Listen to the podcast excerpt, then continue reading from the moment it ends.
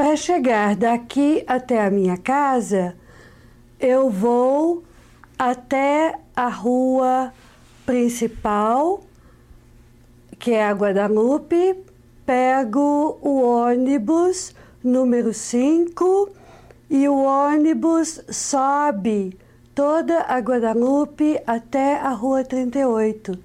Na Rua 38, eu viro, eu desço do ônibus e viro à direita na 38. Uh, sigo duas quadras e depois eu viro à esquerda, continuo caminhando mais uma quadra e em frente do, da igreja está a minha casa.